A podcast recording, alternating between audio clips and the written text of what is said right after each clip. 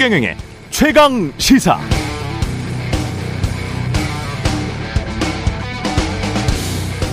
네, 최근 미중 갈등이 격화되는 상황에서 나온 눈에 띄는 뇌신 하나가 있었습니다. 미국이 중국 반도체 제조 공장으로 향하는 반도체 장비 수출 규제를 고려하고 있다는 소식인데요. 이게 만약에 지금 논의되는 방향 그대로 실행되면 중국의 반도체 공장을 가지고 있는 한국의 삼성전자와 SK 하이닉스도 손해를 볼 수 있다는 보도가 있었죠. 로이터 통신, US 뉴스 앤 월드 리포트 등이 보도를 했습니다. 우리 기업들이 어떻게 손해를 보느냐? 중국 회사에만 반도체 장비 수출 규제를 하는 게 아니라 중국에서 반도체 회사를 운영하는 모든 회사들도 장비 수출 규제를 당한다. 그렇기 때문에 삼성전자는 중국 시안 등에 두 개의 메모리 공장이 있고 SK 하이닉스도 지난해 미국 인텔사로부터 낸드 플래시 공장을 인수했으니까 그래서 타격이 있을 수 있다는 겁니다. 이렇게 되면 낸드 플래시 시장에서 점유율 경쟁을 벌이고 있는 중국계 반도체 회사뿐만 아니라 삼성, SK 하이닉스는 타격 입고 경쟁자인 미국 회사들 웨스턴 디지털과 마이크론사가 혜택을 입게 됩니다. 아직 논의 초기 단계인 것 같습니다만 한국과 반도체 동맹하자고 했으면서 이런 말이 미국 국내에서 나온다는 것 저는 뒤통수 맞은 것 같은 그런 기분이 드는데요. 우리 정부의 적극적인 대응이 필요해 보입니다. 네, 안녕하십니까. 8월 4일 세상에 이익이 되는 방송 최경련의 최강시사 출발합니다. 저는 KBS 최경련 기자고요. 최경련의 최강시사 유튜브에 검색하시면 실시간 방송 보실 수 있습니다. 문자 참여는 짧은 문자 50원, 기본자 100원이 드는 샵9730 유튜브 무료 콩 어플 많은 이용 부탁드리고요. 오늘 최강시사 김성환 더불어민주당 정책위 의장 그리고 정우택 국민의힘 의원 만납니다.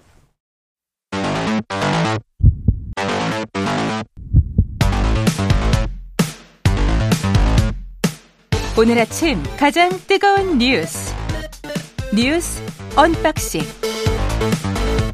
자 뉴스 unboxing 시작하겠습니다. 민동기 기자 김민아 평론가 나와 있습니다. 안녕하십니까? 안녕하세요. 오늘 unboxing은 39분까지 해야 돼서요. 점점 줄어들고 있어요. 아니 그게 아니고 뒤에 또 인터뷰도 있는데다가 굉장히 오늘 뉴스들이 많기 때문에 짧게 짧게 치고 갑시다. 낸시 펠로시 미국 하원 의장이 방한했습니다. 지금 한국에 있습니다. 어젯밤 국내에 들어왔습니다. 아, 오늘 판문점 공동 경비 구역을 일단 방문을 하고요. 그리고 김진표 국회의장과 회동 및 오찬을 가질 예정입니다.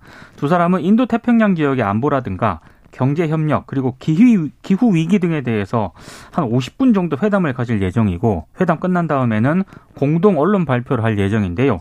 이 회담에는 권성동 국민의힘 원내대표, 박홍근 더불어민주당 원내대표도 회담에 함께할 예정입니다. 이후에는 이제 경기 평택시 오산 공군 기지로 이동을 해서 주한 미군 등을 격려한 다음에 저녁에 일본으로 출국할 예정인데 윤석열 대통령하고 뭐 만나는 걸 두고요. 어제 좀 혼선이 있었습니다. 최종적으로는 대통령실에서 두 사람이 만나는 일정을 잡지 않았다라고 밝혔는데 어제 오전에 대통령실에서 브리핑을 할 때 안 만나더라고 얘기를 했거든요. 근데 오후 들어서 잠깐 만날 가능성이 있다라는 그런 보도가 나왔습니다. 그 보도가 나온 이후에 다시 만남을 다시 안 만난다 그랬죠. 네, 그때 보도가 나왔을 때 예. 만남을 조율 중이다라고 얘기를 했거든요. 음. 그러다가 대, 대변인실이 이제 언론 공지를 통해서 어, 조율 과정도 없었다 이렇게 좀 또 부연 설명을 하기도 했는데 조율 과정도 없었다. 예, 여야 좀 혼선이 좀 있었습니다. 그러니까 어제 이 어, 만남을 조율 중이다라는 게 막 속보로 전해지고 이래서 예. 아 이게 윤석열 대통령이 어, 휴가를 이유로 안 만나려고 했는데 워낙 그래도 상황이 엄중하고 이러니까 만나기로 했구나 이렇게 이제 생각을 했거든요. 예. 그런 일은 있을 수도 있다고 봅니다. 그런데 이걸 다시 안 만나기로 했다라고 정정을 한 게 음. 어. 이유를 잘 모르겠어요. 그 이유를 설명해 줬으면 좋겠어요. 그러니까 만나기로 시도를 하다가 안 돼갖고 지금 안 한 건지 아니면 만남을 조율 중이다라고 얘기한 대통령실 관계자가 이상한 상태인 건지 음. 아니면 무슨 뭐 다른 뭐 착각이 있었던 건지 왜 이거 이 얘기 말씀드리냐면 최근에 대통령실 그리고 대통령을 보좌하는 참모들이 제대로 일을 하고 있는 거냐에 대한 의문이 크지 않습니까? 그 왔다 갔다를 지금 한 세 번을 했기 때문에 그렇죠. 이상하더라고요. 저도 계속 속보를 뜸 보면서 이게 어떻게 이렇게 전달될 수 있지 언론에 그런 생각은 들었습니다. 그래서 저는 이제 뭐 지금 언론에 보면은 이 낸시 펠로시 의장을 안 만나면 마치 이제 뭐 어, 중국의 눈치를 보는 것처럼 돼서 그게 뭐 악영향이 있을 수도 있다 막 이런 얘기도 하지만 저는 그런 거는 그런 게 아니라 우리의 대응이 일관돼야 되는 게 중요하다고 보거든요. 음. 그러니까 대통령이 휴가 중이라고 하는 것은 낸시 펠로시 의장이 왔을 때 예를 들면 윤석열 대통령을 만나려면 대통령실이나 이런 거를 방문을 공식적으로 해서 일종의 예방을 하고 거기서 이제 뭐 의견을 나누고 이렇게 돼야 되는 거잖아요. 예. 우리 대통령이 낸시 펠로시 의장을 찾아갈 필요는 없는 거지 않습니까? 그렇죠. 그런 전제를 놓고 보면 휴가 중이기 때문에 만남은 없다라는 건 이해가 돼요. 그럴 음. 수 있는데 근데 만나 만나 안 만난다는 거였는데 만난다고 하고 그게 다시 안 만난다고 하고 이 혼란이 커진 거에 대해서 낸시 펠로시 측은 어떤 생각일까 이런 게 여러모로 좀 혼란스럽습니다. 그리고 언론에 저는 그 이 워딩도 그렇게 바람직하다고 보지는 않는데요. 중국의 눈치를 본다라는 게 그 외교적으로도 그렇고 우리가 국가 이익에 신경을 쓰는 것이지. 그렇죠. 그렇죠. 이런 눈치라는 말을 생각을 해 보자면 뭐 일본도 눈치를 봐야 되고 미국도 눈치를 봐야 되고 중국도 눈치를 봐야 되고 다른 심지어는 약소국의 눈치도 잘 살펴야죠. 우리가 눈치도 잘 살피면서 그러면서 친하게 우호 관계를 증진시키는 게 외교인 거지. 이걸 마치 뭐 이 안 만나는 게 좀 꼭 만나야 되고 이게 안 만나면 중국의 눈치를 봐서 굴종적인 것처럼 묘사를 하고 있잖아요. 이런 것들은 별로 좋은 바람직한 단어 선택이 아닌 것 같아요. 국가 이익에 신경을 그렇죠. 쓰는 대통령이라면 여러 생각을 할 수가 있는 거죠. 그걸 뭘 무조건 비난하는 식으로 이런 식으로 그 단어 선택을 하는 거는 안 좋은 것 같습니다. 그 국제 정세를 잘 감안한 예. 여러 가지 정무적 판단이 필요한 그런 영역인데 왜 자꾸 언론이 싸움을 부추기려고 특정 해요? 나라의 특히. 눈치를 본다는 이런 프레임을 그러니까요. 예, 우리 언론이 특히 좋아하는 것 같습니다. 예. 오히려 이 미국의 하원 의장이 왔다고 해서 대통령이 뭐 버선발로 가가지고 그거 넘버 3잖아요. 그러니까 게다가 예 그렇죠 의전서열 3인데 그리고 음. counter partner는 사실 김진표 국회의장이거든요. 국회의장이거든요. 예. 예. 그 버선발로 나가서 뭐 어디 그 뭐 카페에서 만날 수도 없는 거 아닙니까? 그 휴가 중이니까 오히려 만난다고 하는 것이 오히려 미국의 눈치를 너무 보는 거 아니냐 이렇게 갈 수도 있는 건데 그렇습니다. 해석이 너무 뭐 좀 편향적인 해석이 전해진 것 같습니다. 게다가 어제 제가 말씀드렸지만 이분 82세고 중간 선거 끝나면 어떻게 될지 몰라요. 예. 그리고 지금 이게 대만 가서 훈장 받고 이래 이런 어떤 개인적인 영광을 추구하고 있는 막판에 정치 인생 막판에 그런 지적이 나오죠. 그런 지적이 나오고 있고 미국 국내에서도 그 행보가 미국 국익이나 미국의 영광에 도움이 되느냐 가지고는 회의적인 시각이 있습니다. 맞습니다. 예. 그래서 그럼 이런 저런 것들을 다 생각을 해봐야 돼요. 그 본인의 예. 개인적 영광을 위해서 음. 이 아시아를 흔들고 있다라는 그런 지적도 나오고 그렇죠. 있습니다. 대만에서 최고 훈장 받은 것과 미국과 중국이 갈등해서 미국이 오히려 손해를 만약에 보게 된다면 그게 과연 저울질을 해놓고 보면 그게 어느 게 더 클지는 자명한 거잖아요. 예. 전직 국정원장에 대해서 대통령실이 고발을 승인했다. 이 말을 국정원장이 한 게 확인이 된 거예요. 그러니까 이게 지난 일 국회 정보위가 열렸는데요. 예. 어, 김규현 국정원장이 이제 출석을 하지 않았겠습니까? 근데 박지원 전 원장하고 서훈 전 국정원장의 그 고발 사건이 있지 않습니까? 그거를 윤석열 대통령에게 보고를 했느냐 의원들이 이렇게 물었거든요. 근데 김규현 원장의 발언이 정확하게 이런 발언이었습니다. 대통령에게 보고를 했고 어, 대통령이 승인했다. 이렇게 얘기를 한 겁니다. 그러니까 이 전직 정부의 국정원장 고발 사건을 대통령이 승인을 한 것이냐 분명히 승인이라는 표현을 썼기 때문에 상당히 좀 논란이 좀 제기가 됐었는데요. 논란이 제기가 되기된 이후에 승인받은 건 아니었지만 뭐 어, 방, 고발 방침을 통보했을 뿐 허가나 승인을 받은 것은 아니다. 그리고 대통령실과 아무런 협의가 없었다. 이제 이게 이렇게 국정원이 해명을 했거든요. 이 해명을 두고도 뭐 승인받는 건 아니었다고 하더라도 그러면 방침을 통보, 사전에 대통령실에 알렸다는 거는 이건 팩트라는 거를 인정한 거 아니겠습니까? 음. 그래서 왜 이 사안을 굳이 대통령에게 보고를 했을까? 실제로 승인을 안 했을까? 심지어 또 어떤 언론에서는 김규환 국정원장이 이런 사안은 모르지는 않을 터인데 굳이 이렇게 승인이라는 표현을 국회 정보위 나가서 한 이유 그 부분입니다. 예, 그거는 예. 나중에 본인의 책임을 좀 덜기 위한 그런 차원 아니냐 여러 해석이 나오고 있습니다. 보험용일 수도 있어요. 네. 예. 그러니까 발언의 취지는 뭐 어, 추가로 따져볼 부분인데 그런 해석들이 가능하죠. 그런데 발언의 취지보다도 이게 맞느냐에 대한 이제 것들을 좀 따져야 될 것 같아요. 그러니까 음. 어, 지금 말씀하신 것처럼 전 정부에 대한 어떤 뭐 이런 수사나 이런 것들에 대해서 대통령이 뭔가 지시를 했다거나 기획을 했다거나 뭐 이런 논란으로 커지는 거잖아요. 지금 야당 주장은 그런 거 아닙니까? 그렇죠. 근데 지금 해명과 설명이 안 맞는 부분에 대해서 큰 의문이 있어요, 저는. 그러니까는 국정원장은 분명히 얘기를 한 거잖아요. 보고하고 승인을 했다. 근데 이제 뭐 지금 국민의힘은 이 승인의 대통령실이 승인했다. 그렇죠. 예. 근데 이 승인의 의미가 뭐 그냥 어떤 얘기를 하다 보니까 그런 표현이 쓴 거지 뭐 허락받고 고발했다는 뜻은 아니다라고 이- 얘기를 했지만 적어도 국정원장의 설명과 국정원의 공식 입장에 충돌을 합니다. 국정원의 공식 입장은 어쨌든 사전에 논의한 바는 없고 그냥 보- 그냥 통보를 했다는 거잖아요. 예. 근데 국정원장은 어쨌든 그게 보고든 승인이든 간에 대통령하고 뭔가를 교감하고 주고받았다는 얘기가 되지 않습니까? 게다가 그러니까 승인이라는 충돌하고. 말을 쓴 이 국정원장의 출신이 외무고시 출신의 외교관 출신이잖아요. 그렇죠. 단어 선택을 누구보다 잘할 사람이 국회에 나와서 일부러 기록되게 승인이라는 말을 그렇죠. 한 것으로밖에 보이지 않거든요. 그렇죠. 그리고 이게 예. 해명이 또 달랐던 게요. 음. 두 전직 국정원장이 고발이 됐을 때 대통령실에서 그렇죠. 어, 국정원 보도자를 보고 알았다라고 얘기를 했거든요. 그렇죠. 그러니까 그거와도 지금 맞지 않는 대목이 있는 겁니다. 음. 그러니까 이게 모든 것을 과연 윤석열 대통령이 뭐 야당 주장대로 기획했느냐 뭐 이거는 모를 일이지만 적어도 국정원장하고 대통령이 예를 들면 독대를 했느냐 독대를 예. 해가지고 과거처럼 이런 민감한 현안에 대해서 어 그렇게 교감하고 뭐 이런 일이 있었느냐 그거 자체로도 사실은 문제가 될 수 있는 것이고 음. 나아가서는 서로 해명이 안 맞는 이유 뭐냐 여기에 대해서도 추가적인 뭐 어떤 설명이나 그렇죠. 또는 뭐 이런 것들이 있어야 됩니다. 이래 이게 이상한 일이에요. 좌우지간 국정원의 공식 발표는 협의가 없었다는 게 국정원의 입장입니다. 네. 이재명 의원의 배우자 김혜경 씨 법인카드 유용 의혹에 관해서는 지금 점점 수사가 배모 씨 이 사람이 핵심이잖아요. 예. 핵심인데요. 예. 어제 경찰이 소환 조사를 했습니다. 그런데 좀 그 전과는 좀 다른 게 어, 경찰 조사는 몇 번 받았거든요.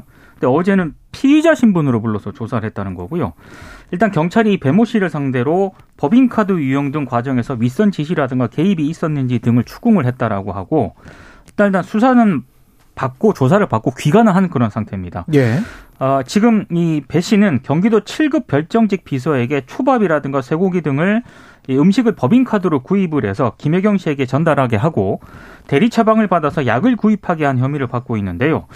어, 일단 경찰 조사가 상당히 본격화되는 그런 모습이기 때문에 앞으로 이 배모 씨 그리고 지금 다른 어떤 보도도 있거든요. 예. 이번에 그 자택에서 이제 참고인 조사를 받은 받고 난 뒤에 자택에서 숨진 채 발견된 그 남성 있지 않습니까? 음. 뭐 동아일보 보도에 따르면 어, 이, 이 남성 명의의 신용카드가 여러 차례 성남 등에서 사용된 뒤에 취소가 됐고 예. 이어서 배모 씨의 경기도청 법인카드로 다시 결제된 정황을 확인을 했다. 라고 지금 동아일보가 보도를 했는데 물론 이건 동아일보 보도기 때문에 실제 사실관계 여부는 조금 상황을 좀 파악을 해봐야겠지만 관련된 보도들이 지금 이어지고 있기 때문에 예 좀 상황을 봐야 될 것 같습니다.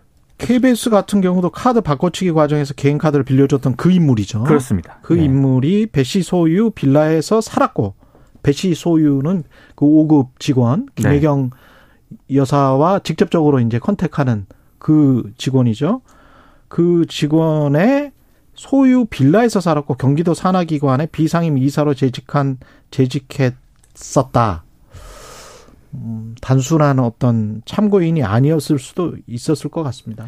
그렇습니다. 예. 그때도 이제 극단적 선택을 하는 이후에 나온 보도들도 지금 말씀하신 것처럼 그 경기도 산하기관이라는 데가 음, 이제 그, 어, 장을 맡고 있는 사람이 이른바 이제 기본소득 1호인가 뭐 이렇게 표현이 되는 분인 중에 하나인데 예. 그 이 지금 스스로 이제 저 극단적 선택을 한 분 같은 경우는 기무사 출신이거든요. 예. 근데 기무사 출신의 인사가 왜 그런 어떤 연구를 하는 기관에 이제 비상임 이사가 됐느냐 이런 의문도 있고 음. 그리고 말씀하신 것처럼 배모 씨가 이 공동 소유하고 있는 그 거주지에 왜 거주했느냐 이런 의문도 있는데 추가로 또 있는 얘기는 지금 나오는 얘기는 김혜경 씨의 뭐 수행 기사였다라는 보도도 있었는데 그건 사실이 아니고 그런데 그 대선 기간에 차량을 운전한 건 맞다. 네, 그러니까 선행 차량을 그렇죠. 운전했다라고 해명을 했죠. 김혜경 씨 차량의 앞에 있는 차량을 운전했고 이 비용이 정치 자금으로 지출이 됐다. 이제 이렇게 보도가 나오고 있는 거잖아요. 그 음. 전반적인 사정을 쭉 보면은 이게 결국은 이제 이재명 의원의 어떤 측근 그룹들하고 긴밀한 관계고 같이 일했고 이런 사이인 거는 이제 맞는 거죠. 그런 것 같아요. 그렇죠. 예. 근데 지금 배모 씨 수사에서 핵심은 뭐냐면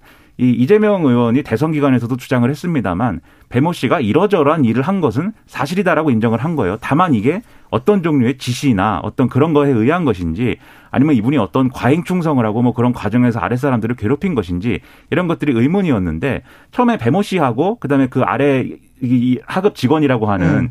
이두 사람의 관계냐 라는 거였는데 지금 확대가 좀 된 거죠. 이 문제가. 그 수사를 이제 이거는 어 빨리 좀 이 명확하게 하는 게 중요한데 그걸 위해서는 이재명 의원의 태도도 중요하다고 저는 생각을 합니다. 이재명 의원 계속 수사하는 거에 대해서 음. 이게 어떤 뭐 검경의 무슨 뭐 국기문란이다 이렇게 주장을 했는데 저는 그렇게 반응하는 건 맞지 않고 최대한 빨리 수사를 끝내자 이렇게 좀 어 얘기를 하는 게 맞지 않나 그런 생각입니다. 이게 배모 씨를 피의자 신분으로 소환을 했기 때문에 다음 순서는 김혜경 씨 소환이 임박했다 이렇게 볼 수밖에 없겠네요. 그렇죠. 그런 전망이 나오는 예. 거죠. 특히 어제 같은 경우에는 피의자 신분으로 조- 소환을 그렇죠. 했거든요. 예. 그러니까 다음은 김혜영 씨가 될 가능성이 있다라는 전망이 나옵니다. 지금이 뭐 8월이기 때문에 한 8월 중순까지는 끝내겠다라고 했었었잖아요. 곧 있으면 김혜경 씨 소환이 될 것 같습니다. 그 외교부가 일본 강제징용 문제와 관련해서 대법원에 의- 의견서를 제출을 했어요.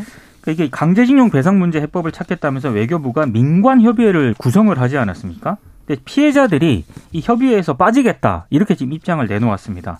그러니까 최근에 외교부가 피해자들에게 알리지 않고 배상 관련 의견서를 대법원에 제출했다는 점을 좀 문제를 삼고 있는데요. 피해자 쪽에서는 현재 민관 협의회가 구성이 됐고 여기서 여러 가지 논의가 진행이 되고 있는데 외교부가 피해자 쪽하고는 아무런 논의 없이 의견서를 냈다. 근데 이 의견서라고 하는 게 법원의 판단을 유보하라는 그런 취지의 의견서 아니냐라고 지금 의심을 하고 있고요. 만약에 그렇다라고 한다면은 이 피해자 쪽에서는 신속한 재판을 받을 권리를 침해당했다라고 지금 의- 주장을 하고 있는 겁니다. 아, 다만 지금 정부안이 확정이 되면 동의 여부 절차에는 피해자 쪽에서도 협조하겠다는 입장을 밝혔는데 지금 민관협의회가 출범한 지 한 달 정도밖에 안 됐거든요. 이렇게 한 달 정도밖에 안 된 상황에서 피해자 쪽에서 일단 불참을 선언을 했기 때문에 배상 관련 해법 논의 자체가 상당히 좀 삐걱거릴 수밖에 없는 상황. 그러네요. 아마도 그 의견서라는 거는 그 지금 이제 이 일본 기업의 이제 국내 자산의 현금화 이거를 추진하는 데 있어서의 관련된 이제 의견서 아닐까 싶은데 그렇죠. 왜냐하면 일본과의 어떤 이 협의라는 거는 그 현금화가 끝나면은 이거는 거의 불가능한 상황이 될 거 아니겠습니까? 그렇죠. 그래서 정부가 추진하는 안은 일단 우리 정부가 피해자들에게 보상하고 그와 관련된 구상권을 일본 기업에 청구하는 등의 이런 내용인데 여기서 피해자들이 입장이 있거든요. 그렇게 할 수 있는데 첫째로 이 보상 구상권을 청구하는 과정에 일본 기업이 명확하게 그러면 거기에 책임지는 방식인 거냐에 대한 문제. 두 번째 그리고 거기에 더해서 일본 기업이 이 문제에 대해서 사과를 하느냐의 문제 두 개에 있어서는 어떤 액션이 필요하다라고 주장을 하고 있는 거예요. 근데 외교부는 이제 그런 방 향에서 협의를 하는 게 아니라 일단은 상당히 양보하는 안으로 가는 것처럼 지금 비춰지고 있기 때문에 이 피해자들은 본질적으로 이 문제가 본질에 있어서 흐려질 수 있다 이런 얘기를 지금 하고 있는 거거든요. 그렇죠. 근데 민간협의회에서 그런 내용들이 잘 안 받아들여지는지 음. 지금 민간협의회 참여 안 하겠다고 지금 주장하는 거잖아요. 피해자 그렇죠. 측은. 네. 예. 그러면 이제 반쪽짜리 논의가 될 수밖에 없어서 이거 이렇게 푸는 게 맞는 거냐 의문이 커질 수 있는 상황입니다. 게다가 어저께 그 KBS 단독 보도 같은 경우에 고령의 피해자들이 강제징용 사실을 입증하기 위해서 후생연금, 일본의 후생연금 탈퇴 수당을 신청했더니 아, 예, 예. 일본이 단돈 천 원도 되지 않는 돈을 입금시켰다는 거 아니에요? 그러니까 그때 당시 금액으로. 거잖아요. 그때 당시 금액으로. 그러니까 예. 황당합니다. 우리는 다가서려고 하는데 일본은 이런 식으로 행동을 하면 우리는 어떻게 해야 되나요? 그러게 말입니다. 예, 우리는 잘 하는 것 같은데 그렇습니다. 예. 제가 뭐 한국 사람이어서 그러는 게 아니고 객관적으로 봤을 때도 그러는 것 같은데 그리고 그죠? 이제 좀 더 잘할 필요도 있어 보여요. 그러니까 피해자들하고 좀 더 면밀히 소통을 하고 그렇죠. 예. 피해자들이 주장을 뭐 다 그대로 받아줄 수는 없는 부분도 아, 있겠지만 그 부분은 그렇고 그렇죠. 일본한테 제가 말씀드리는 거는 일본 정부한테는 우리는 최대한 다가서려고 하는데 자꾸 왜 이러는지 모르겠다는 거예요. 그러니까 이렇게 가면 예. 양쪽에서 샌드위치만 되고 끝날 수 있다. 이 우려가 이제 생긴다는 거죠. 예, 뉴스 unboxing 민동기 기자 김민아 평론가였습니다. 고맙습니다. 고맙습니다. KBS 일라디오 최경영의 최강시사 듣고 계신 지금 시각 7시 39분입니다. 오늘 하루 이슈의 중심. 당신의 아침을 책임지는 직격 인터뷰. 여러분은 지금 KBS 일라디오 최경영의 최강 시사와 함께하고 계십니다. 네, 오늘 일부 인터뷰에서는 김성환 더불어민주당 정책위 의장 만나 봅니다. 만 5세 입학 하향 학제 개편안 논란부터 대통령실 둘러싼 여러 논란까지, 예, 현안들. 야당 입장 들어보겠습니다. 김성환 의장님 연결돼 있습니다. 안녕하세요, 의장님. 네, 안녕하세요. 김성환입니다. 예. 먼저 그 입학 연령 만 5세 하향 학제 개편안. 어제 그 차관, 교육부 차관 이야기는 이게 뭐 폐기는 아니고 지금부터 이제 공론화해서 국민들 여론을 들어보겠다는 건데 어떻게 생각하세요? 뭐, 뭐 잘 아시겠습니다만 이 문제는, 어, 사실은 전 국민의 문제이기도 하고 특히 취약 아동을 둔 학부모 입장에서는 굉장히 중요한 문제잖아요. 예. 어, 그런 만큼 이게 교육의 백년지 대계랑 관련이 있어서 이런 것 때문에 국가교육위원회를 만든 거 아닙니까? 그러니까 그런 곳에서 충분한 논의를 했어야 되는데, 어, 대선 공약에도 없었고, 인수위 검토 과제도 없었는데, 뜬금없이 발표가 된 거란 말이죠. 음. 그러니까 정책 그 자체도 문제고 특히 절차에 있어서 어, 큰 문제가 있어서 어제 여론조사 보니까 거의 97%가 반대하는 여론도 있더라고요. 네, 그런 만큼 어, 원점에서 좀 다시 살펴봐야 되지 않을까 싶습니다. 이 뜬금없이라고 말씀을 하셨는데 어떤 배경이 있는 것 같습니까? 왜냐하면 업무보고 한 다음에 부대변인이 신속히 추진하겠다 뭐 이런 말을 했었거든요. 처음에는 지금은 많이 물러섰지만 글쎄요, 뭐 그 의도를 저희가 정확하게 알 수는 없습니다만 최근에 윤석열 지지도가 20%로 떨어지지 않았습니까? 예. 국정 지지도가요. 아무래도 국면 전환용으로 검토했던 건 아닌가 싶은데 설마 이렇게 반대가 심할 거라고는 아마 정책을 발표하면서 예상을 못한 거 아닌가 싶습니다. 그러니까 지금 윤석열 정부가 여러 가지 면에서 너무 허둥대는 건 아는지 좌충우돌 하면서 나타난 현상으로 보여집니다. 이런 일일수록 어, 신중하게 했었어야 되겠죠. 지금 학부모 단체들은 박순애 교육부 장관 퇴진 운동까지 불사하겠다는 입장인데 청문회 없이 임명이 됐거든요. 박순애 장관이 사후 청문회 같은 게 혹시 필요하다고 생각하세요?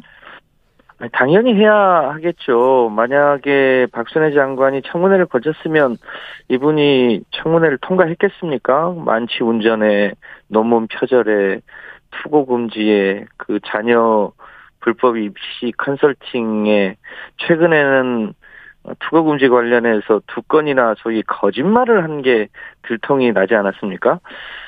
그 교육부 장관은 다른 어떤 장관보다도 우리 학령기 자녀 교육을 주무하는 장관이라 누구보다 교육적이고 도덕적이어야 되는데 음. 거짓말을 하는 장관이 장관으로서 있다고 하는 것 자체가 소위 메신저에 대한 신뢰가 없기 때문에 그 신뢰 없는 메신저에서 나오는 메시지에 국민들이 얼마나 동의할까 모르겠습니다. 이제 그런 면에서 어 현재 드러난 것만 하더라도 자진 사퇴를 하는 게 맞을 텐데 그러지 않는다면 사후 청문회라도 해서 그 사실을 좀 더 국민들이 알 수 있도록 어, 하는 게 맞다고 보여집니다. 현재 드러난 것만 보더라도 자진 사퇴하는 게 맞다. 네, 윤석열 대통령이 휴가 중인데 휴가 끝나고 오셔서 아마 가장 먼저 해야 될 일이 어, 교육부 장관의 거취 문제 아닐까 싶습니다. 아 그런 움직임이 혹시 감지가 됩니까? 글쎄요, 뭐 그거는 저희가 알 수는 없습니다만 음. 어, 윤석열 어, 대통령이 지금 낸시 펠로시 미 하원 의장이 한국에 오는데도 이제 휴가 중이라고 만나지 않는다는 거 아닙니까? 예. 뭐 그런데 휴가 끝나고 와서 아무 일도 없었다는 듯 복귀하면 국민들이 동의할 수 있겠습니까? 청와 그러니까 대통령실 비서실의 개편도 일부 불가피해 보이고 음. 내각의 정책적으로 또 도덕적으로 문제가 있는 장관도 일부 개편을 하지 않으면 어, 국정 운영 자체가 거의 집권말 레임덕 수준이라 음. 구청 운영하기가 굉장히 어렵지 않겠습니까? 그런 면에서 어, 일대 쇄신이 불가피하다고 봐야겠죠. 예, 교육부 장관 등은 경질이 필요하다 그런 말씀이시고 다음 그 김건희 여사 국민대 논문 표절 아니다라는 질문 하기 전에 김성한 의장께서 지금 말씀하신 97% 저희가 찾아보니까 초등 입학 연령 하향에 동의하지 않는다는 여론조사 그 말씀하셨는데 국회 교육위 소속 강득구 민주당 의원이 1일부터 3일까지 전국 교직원, 학생, 학부모 13만여 명을 상대로 조사한 결과고요. 조사 방법은 17개 시도 교육청을 통해서 각 학, 학교에 공문을 내려서 동일 기간 동안 실시했다고 합니다. 이건 말씀을 드려야 되는 거기 때문에 예, 예, 고지를 제가 인용. 없이 말씀드려 죄송합니다. 예, 예. 그리고 이게 지금 저 국민대 그 이게 표절이 아니다. 김건희 여사 논문 표절 아니다. 놓고 가지고 지금 논란이 되고 있습니다. 교육부 재조사가 필요하다고 보세요? 네, 이 사안은 국민들이 참 납득하기가 쉽지 않은 사안인데 술은 마셨는데 음주운전은 아니다 뭐 이런 거와 비슷한 얘기 같고요. 또 거의 유사하게 우리 그 태권도 올림픽 금메달 리스트였던 문대성. 문대성 어, 전 국회의원이 그 바- 같은 박사학위 논문 표절로 학위가 취소되지 않았습니까? 같은 대학. 네, 같은 예. 대학에서 문대성 논문은 안 되고 김건희 논문은 되는 이유가 뭐냐? 이것에 대해서 국민들이 실제로 지금 의심을 하고 있는 거죠.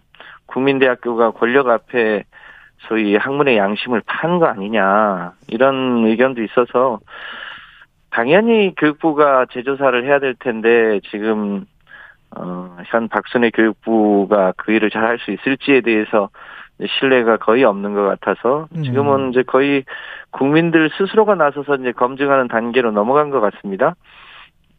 그 그런데 이미 이미 그 일부 논문은 거의 소수점까지 똑같은 표절이 있다는 게 금방 확인이 되지 않습니까?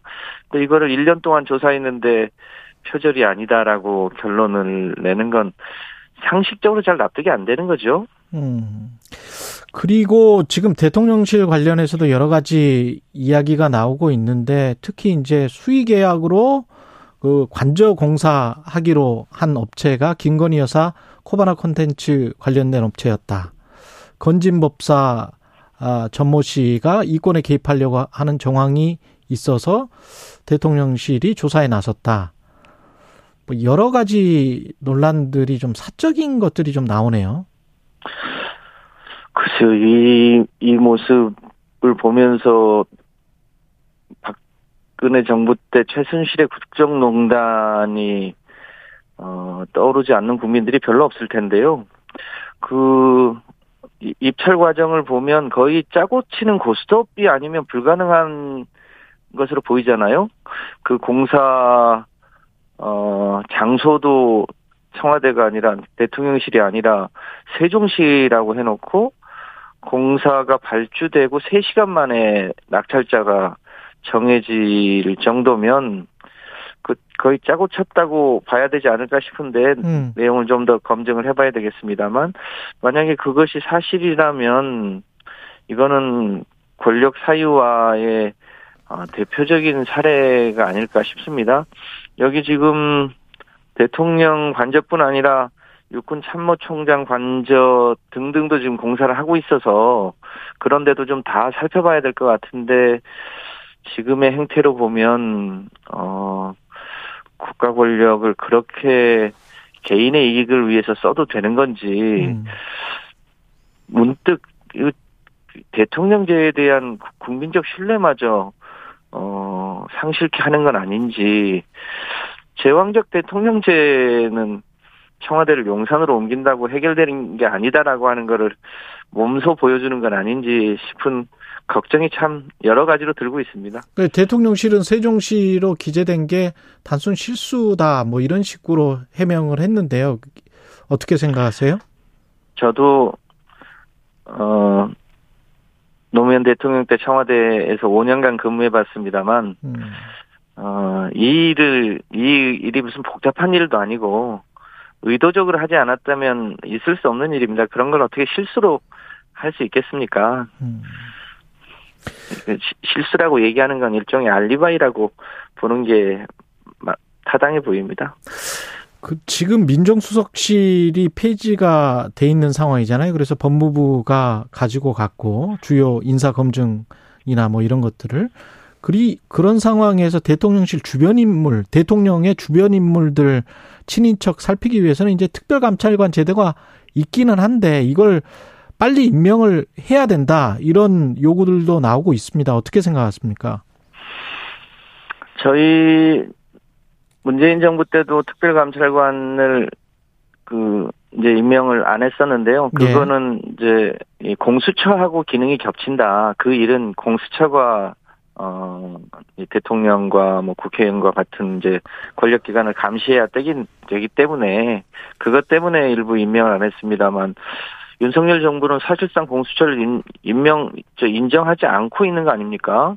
그러면 당연히 어, 자기 친인척을 감시, 감독할 수 있는 공직 감찰관을 두는 게 맞죠. 이도저도 아니면서 사실상 그 속에서 여러 가지 의혹이 계속 어, 드러나는 것은 그, 그것이야말로 그 다른 사람의 책임이 아니라 윤석열 대통령 책임 아닌가 싶습니다. 빨리 임명을 해서 어, 주변에 어, 여러 가지 이 권력을 사유화하는 국정을 농단하는 일을 원천 차단하기 위한 노력을 더 많이 해야겠죠. 그리고 감사원이 지금 방통위 권익위 감사 착수를 했고 하반기에는 공수처도 감사하겠다고 하는 것이고 탈원전 정책 수립 과정에 대한 특별 감사도 착수할 것이다.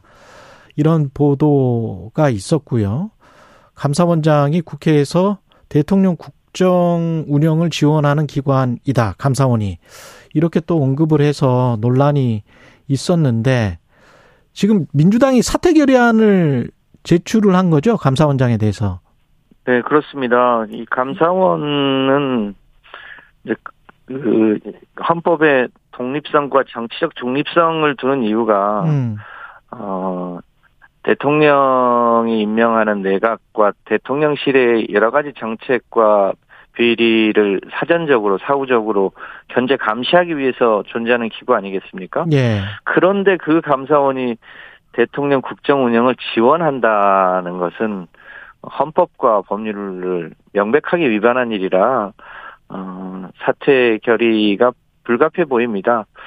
근데 더 걱정스러운 것은 지금 감사원의 사무총장이 검찰 출신이라 더 더 걱정스러운 거죠. 음. 그런 면에서 어 감사원을 어 국회로 보내자 개헌을 통해서 이런 얘기도 아마 이제 그런 차원에서 나온 것 같은데요. 어쨌든 최근에 감사원의 행태는 일종의 윤석열 정부의 어 하수인 청부업자 수준으로 전락해서 어 참으로 걱정스럽습니다. 감사원이 그 헌법과 법률에 근거해서 좀 제대로 된 일을 해주기를 저희로서도 좀 간곡히 어, 원하고 그런 면에서 지금 감사원장의 사퇴는 좀 불가피해 보인 측면이 있어 보입니다. 지금 이 부분에 예. 대해서는 국민의힘도 상당히 국민의힘 의원님들도 어, 상당히 동의를 하고 있어서 아? 여야가 어, 공동으로 사퇴 결의안을 내려고 지금 노력 중입니다. 그 짧게 그러면은 이재명 의원의 검경 수사 관련된 거 있지 않습니까? 김혜경 씨 법인카드랄지 뭐 이런 것들은 어떻게 보고 계시는지 궁금하네요. 모든 사람은 법 앞에 평등하기 때문에 무슨 음. 법률을 위반하거나 뭐 이렇게 해서는 안 되고 안 될 거고 당연히 이, 이 문제가 있으면 그것은 확인이 돼야 되지 않겠습니까? 예. 근데 그럼에도 불구하고 일종의 어 경찰이나 검찰이 일종의 어 무슨 흘리기식으로 일종의 어 과거 노무현 대통령 논두렁 시계처럼 이렇게 망신주기식으로 뭘 하고 있는데 어뭐 본인도 얘기했지만 팩트가 아닌 것을 이렇게 자꾸 흘리는 것은 그야말로 정치적 수사라고 보여집니다. 어 그래서 문제가 있으면 그건 밝히면 되고 그렇지 않으면 그거를 마치 뭔가 알겠습니다. 있는 것처럼 포장하는 여기까지. 것은 적절치 않아 보입니다. 더불어민주당 김성환 정책위 의장이었습니다. 고맙습니다.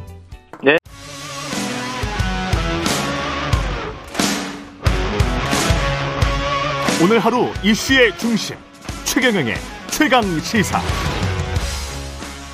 네, 국민의힘이 비대위 체제 전환을 늦어도 오는 10일까지는 마무리하기로 했습니다. 뭐 일주일도 안 남았네요. 이준석 대표는 자동 해임 처리된다는 말에 거세게 반발하고 있는데요. 비대위원장 하마평에 오르는 중진 의원 중 한 분입니다.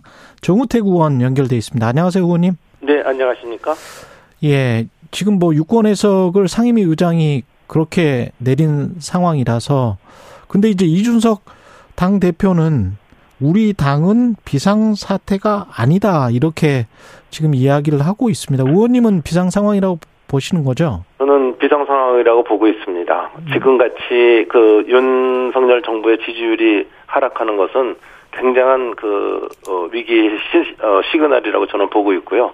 또 당이 여러 가지 지금 당 대표의 여러 가지 그 징계 문제라든지 또는 그런 어떤 성 관련 무마 의혹에 휩쓸려서 당이 제대로 움직이지 못하는 것, 또 원내 대표의 그 여러 가지 실수, 또 윤핵관 핵심들의 갈등 이런 것들이 당의 총체적 위기를 지금 갖고 오고 있다고 판단이 됐고 또 지금 이것에 대해서도 우리 의원총회라든지 또는 또 최고위 결정이 이미 있는 상황이기 때문에 에, 저는 이것이 대체적인 우리 당원들의 총의의 생각이라고 보고 있습니다. 음, 비대위 체제로 전환이 되면 어느 정도 내용이 거칠 것이다 이렇게 보십니까?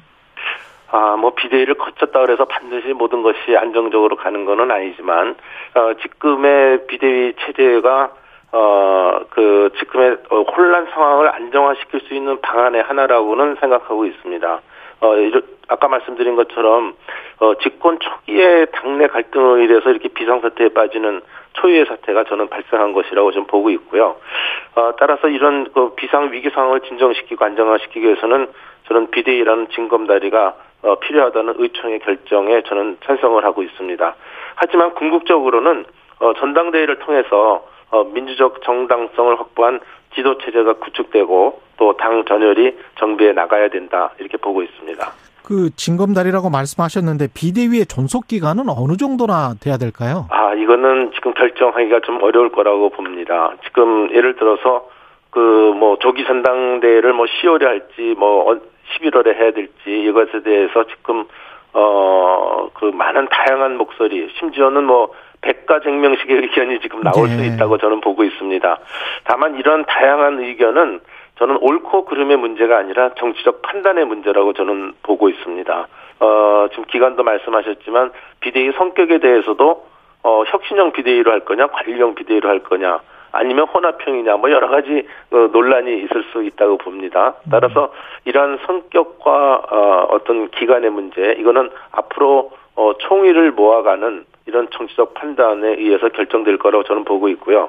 다만 어, 다시 한번 강조하지만 당이 정상화되기 위해서는 어, 조기 전당대회를 통해서 정상적인 지도 체제로 윤석열 정부의 국정 운영에 힘이 보태야 한다. 이런 것은 제 소신이라고 생각합니다. 네. 그 외부인의 시각으로는 제- 제가 잘 몰라서 그러는데요. 10월이나 11월에 하는 그 시점이 왜 감론을박 해야 되는지 만약에 비상 상황이고 조기 전당대를 빨리 해야 된다면 지금이 8월이기 때문에 네.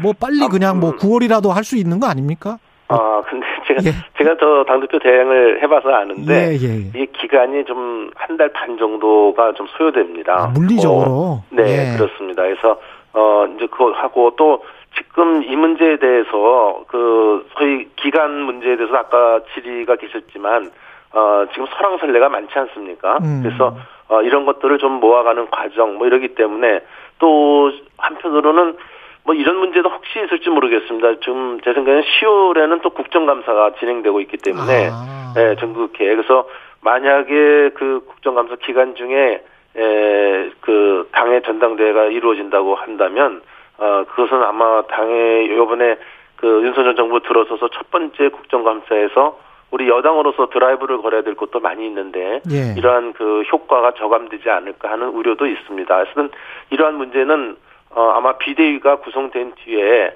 에, 비대위 자체가 여러 가지 에, 우리 다양한 그 어, 당원들의 목소리를 들어가면서 어, 총의를 구해가야 될 것으로 판단이 됩니다.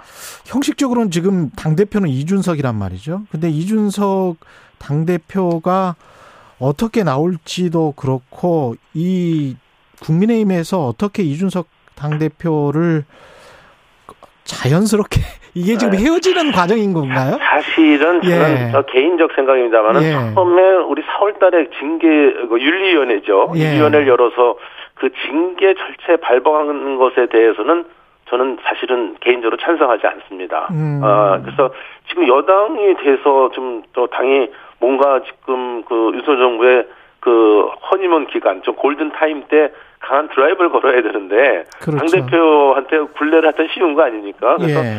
왜 그런 것을 하는가 이렇게 저는 생각이 됐지만 음. 이제 이제 좀 그 그거 자체는 저는 잘못됐다고 보지만 음. 지금의 현재 우리 당의 위기 상황이라든지 윤석열 정부 성공 또 특히 어 저희로서는 내후년의 총선이 무엇보다도 중요하거든요. 그렇죠. 래서 이러한 과정을 가는 지금 과정에서 지금 이대로 국문 가면 되겠느냐. 음. 어, 거기에 대해서 또 두 번째로는 이 당과 대통령과는 정부와 여당은 이게 같이 가야 되거든요. 이게 공동 책임을 지는 체제이기 때문에 같이 가야 되는데 요번에 그 문자 유출로 인해서 저는 어 다른 데서도 제가 얘기했지만 이건 대통령과 그 우리 이준석 대표 간에는 이미 신뢰에서는 금이 갔다. 음. 그래서 이렇게 좀 보고 보는 것입니다. 그래서 어 조금 뭐 절차적 문제에 대해서도 뭐 이준석 대표가 많이 문제를 제기하고 있다고 저는 듣고 있습니다만은 하여튼 저희들로 봐서는 그건 당사자의 또 입장은 충분히 좀 어, 이준석 대표는 또 그렇게 얘기할 수 있다고 판단은 되지만 예. 우리의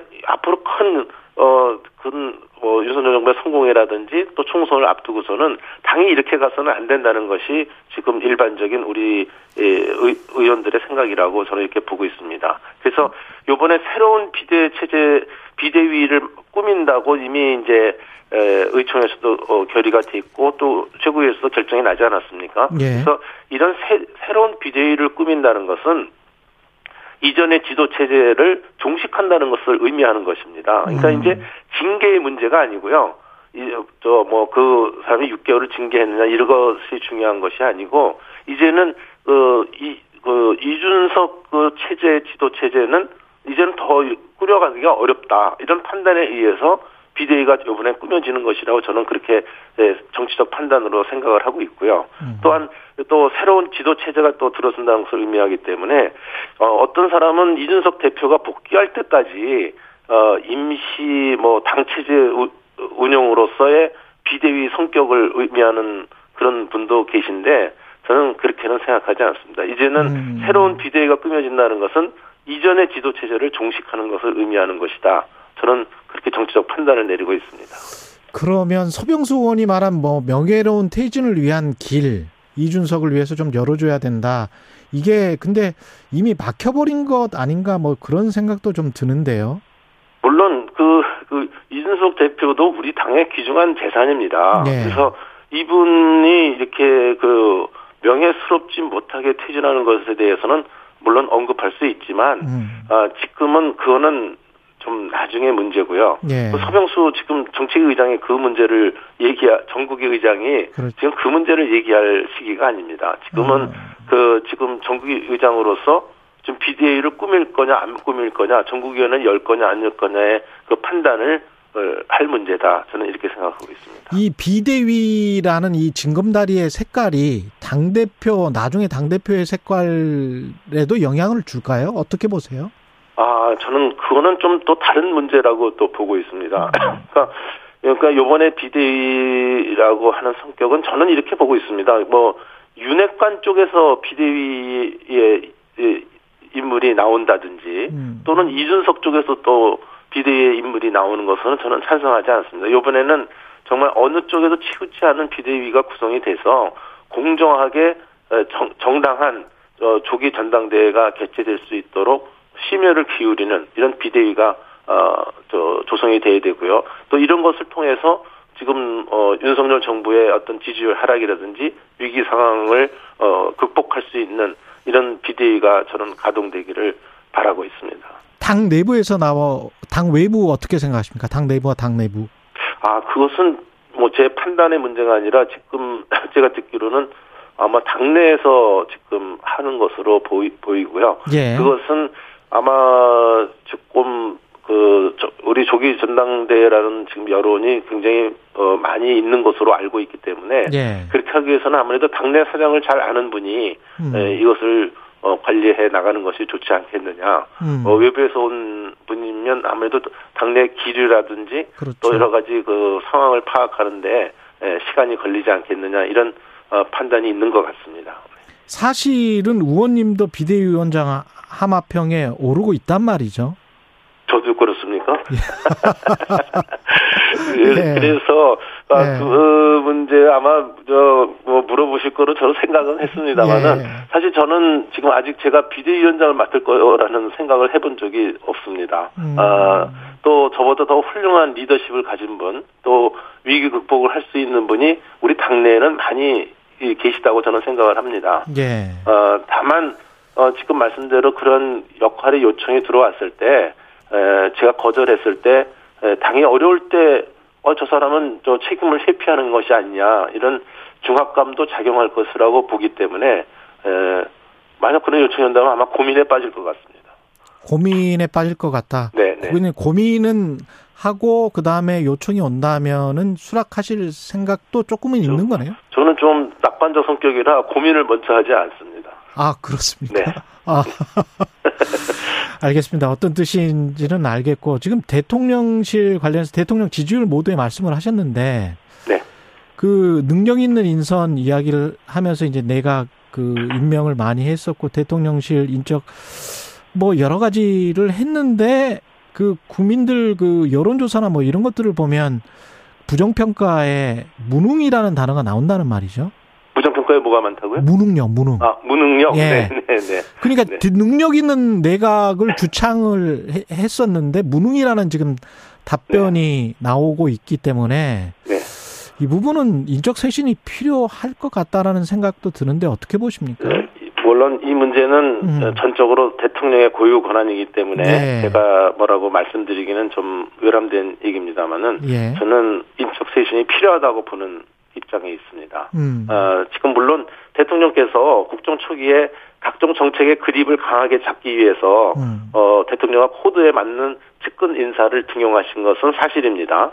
어, 또 그렇지만 한편으로는 대통령과 가까이 있는 분들에 의해서 인선이 이루어졌기 때문에 100% 적재적소의 인물이 선정됐다고는 좀 보지는 않습니다. 음. 어, 하여튼 이 문제에 대해서는 저는 지금 발생되고 있는 여러 가지 논란에 대해서 대통령실도 인사를 비롯한 국정 운영 방식에 대해서 다시 한번 점검해 볼 필요가 있다. 이렇게 생각이 되고요. 또 인사 시스템이 지금 제대로 작동하고 있는지 또 그동안에 관행에 묻혀 있던 인사 시스템의 문제가 무엇인지 이런 것들을 한번 어, 점검해야 된다. 어, 이 여론을 무시해서 가서는 안 된다. 이런 입장을 갖고 있습니다. 대통령 취임 초기 때를 복기를 해보면 야당에서 이제 비판했던 지점이 통합 내각이냐 이게 네. 그래서 통합 내각 쪽으로 좀 가는 게 맞지 않느냐 그런 주장을 했었었잖아요. 네. 혹시 인적 쇄신을 한다면 그쪽으로도 방향을 틀 수 있을까요? 아, 그쪽도 뭐 고려해 보는 거는 어, 좋은 생각이라고 저는 봅니다만은 예. 그건 대통령의 생각이 중요하다고 보고요. 음. 지금 사실은 어 대통령에 취임하신 지 100일도 되지가 않았기 때문에 실무진이 제대로 지금 어 업무를 펼쳐보기도 전에 인적 쇄신이 돼야 된다, 무능력하다 이런 말이 먼저 나오고 있는 거 아닙니까? 예. 그러니까 저는 이 문제가 괜히 나왔다고는 보지 않습니다. 진짜 정부가 아, 우리 당이 당하고 사실은 정부하고 정권 교체가 시작됐을 때는 어, 소위 북치고 장구치고 강한 우리 역동성 있는 드라이브를 걸어야 되는데 지금 당도 무력 무력 무기력화돼 있는 데다가 정부도 그 동안에 정부가 어, 우리 국민들이 정권 교체를 통해서 아 좀 이렇게 시원한 좀 정책들을 좀 잘못된 것을 고치고 이렇게 해줬으면 좋겠다 하는 국민의 눈높이가 있거든요. 예. 근데 이 정부가 도대체 장관들이 그동안에 한 100일 오면서 자기 소관 부처에 대해서 적어도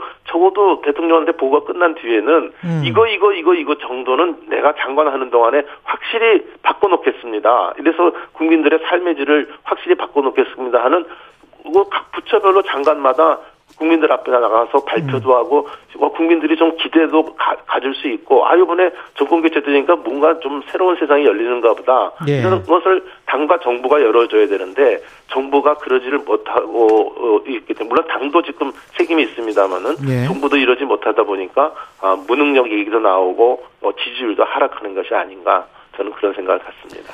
예, 여기까지 말씀 듣겠습니다. 국민의힘 정우택 의원이었습니다. 고맙습니다. 네 감사합니다. 공정, 공익, 그리고 균형. 한 발짝 더 들어간다. 세상에 이익이 되는 방송. 최경영의 최강 시사. 네, 미국 서열 3위 낸시 펠로시 하원 의장이 아시아 순방길에 올랐고 지금 한국에 있습니다. 그런데 미중 갈등이 이제 더 고조가 돼버렸죠. 김준영 전 국립외교원장 연결해서 지금의 상황을 좀 분석을 해보겠습니다. 안녕하세요. 네, 안녕하십니까. 예, 지금 대만 방문을 했고 오늘 한국에 와 있는데요. 이 행보에 관해서는 어떻게 보십니까? 미국 내에서도 좀 논란이 있었던 것 같은데. 예, 뭐 저는 좀 전반적으로 좀 우려가 좀 큰데요. 왜냐하면 중국이 어떤 도발도 하지 않은 상황이지 않습니까? 예. 그러니까 사실 미국이 상황을 지금 긴장을 올리는 게 맞거든요. 물론 음. 이제 어, 근본적으로나 또 원칙적으로 중국에 대한 인권 문제나 민주주의 문제가 있습니다만 이게 타이밍 자체가 계속 지금 미국과 중국의 갈등이 깊어지는 상황이고 또 중국이 이, 그 시진핑의 3년임이 남아있는 아주 예민한 시기에 이건 전적으로 미국의 도발에 가까운 거라고 보거든요. 그게 이제 문제는 잘잘못을 떠나가지고 이 영내에 지금 긴장을 고조시킨다는 거죠. 그런 예. 점에서 우려가 큽니다. 네. 미국 내부에서도 사실 어느 누구에게도 도움이 되지 않은 행보다라는 오히려 그런 그 여론이 훨씬 더 큽니다. 전문가들 사이에는. 지금 미묘하게 좀 바뀌는 게 One China policy를 지지한다 이 정도 말까지만 계속 했다가 하나의 중국을 예. 지지한다. 존 커비 미국 백악관 NSC 조정, 조정관도 그런 말을 했더라고요. 대만 독립을 지지하지 않는다. 네네. 아예 명시적으로 그냥 대만 독립을 지지하지 않는다라고 그러면 이게 미국이 오히려 오히려 그 뭐랄까요 그 중국에게 자꾸 그 조이는 것 같은 그런 상황이 돼버리는 것 같아요. 그럼요. 그러니까 이게 지금 예.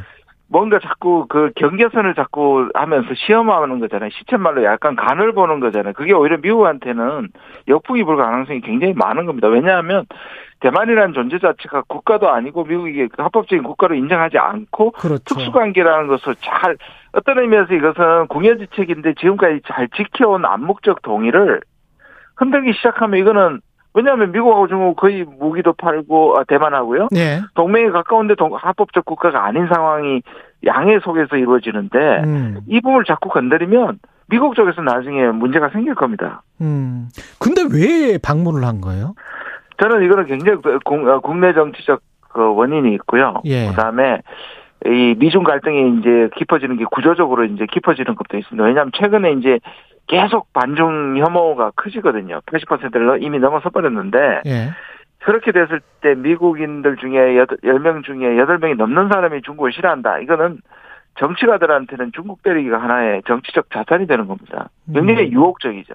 그런데다가 지금 낸시 펠로시는 지금 이미 이제 80세가 넘었고요. 그렇죠. 그다음에 만약에 이제 그 중간 선거에서 지금 민주당이 뒤집어질 가능성이 많으면 화원 의장도 끝이거든요. 맞아요. 예. 그렇게 보면 네, 이분이 또 워낙 반중적인 분으로 아주 진보의 근본주의라 그럴까요? 그런 음. 것들을 이렇게 했던 분이기 때문에 에, 개인의 정치적인 부분도 있고 미국 국내 정치적인 것도 있고 아마 그런 것들이 복합적으로 작용을 했는데 미국의 전반적인 전략적 이익의 측면에서는 저는 실수이자 오히려 도발이다 이렇게 생각합니다. 지금 상황이 그 전에 바이든과 시진핑이 한두 시간 넘게 설전을 벌였고 그때 아주 심한 말이 나왔었잖아요. 중국 네. 쪽으로부터.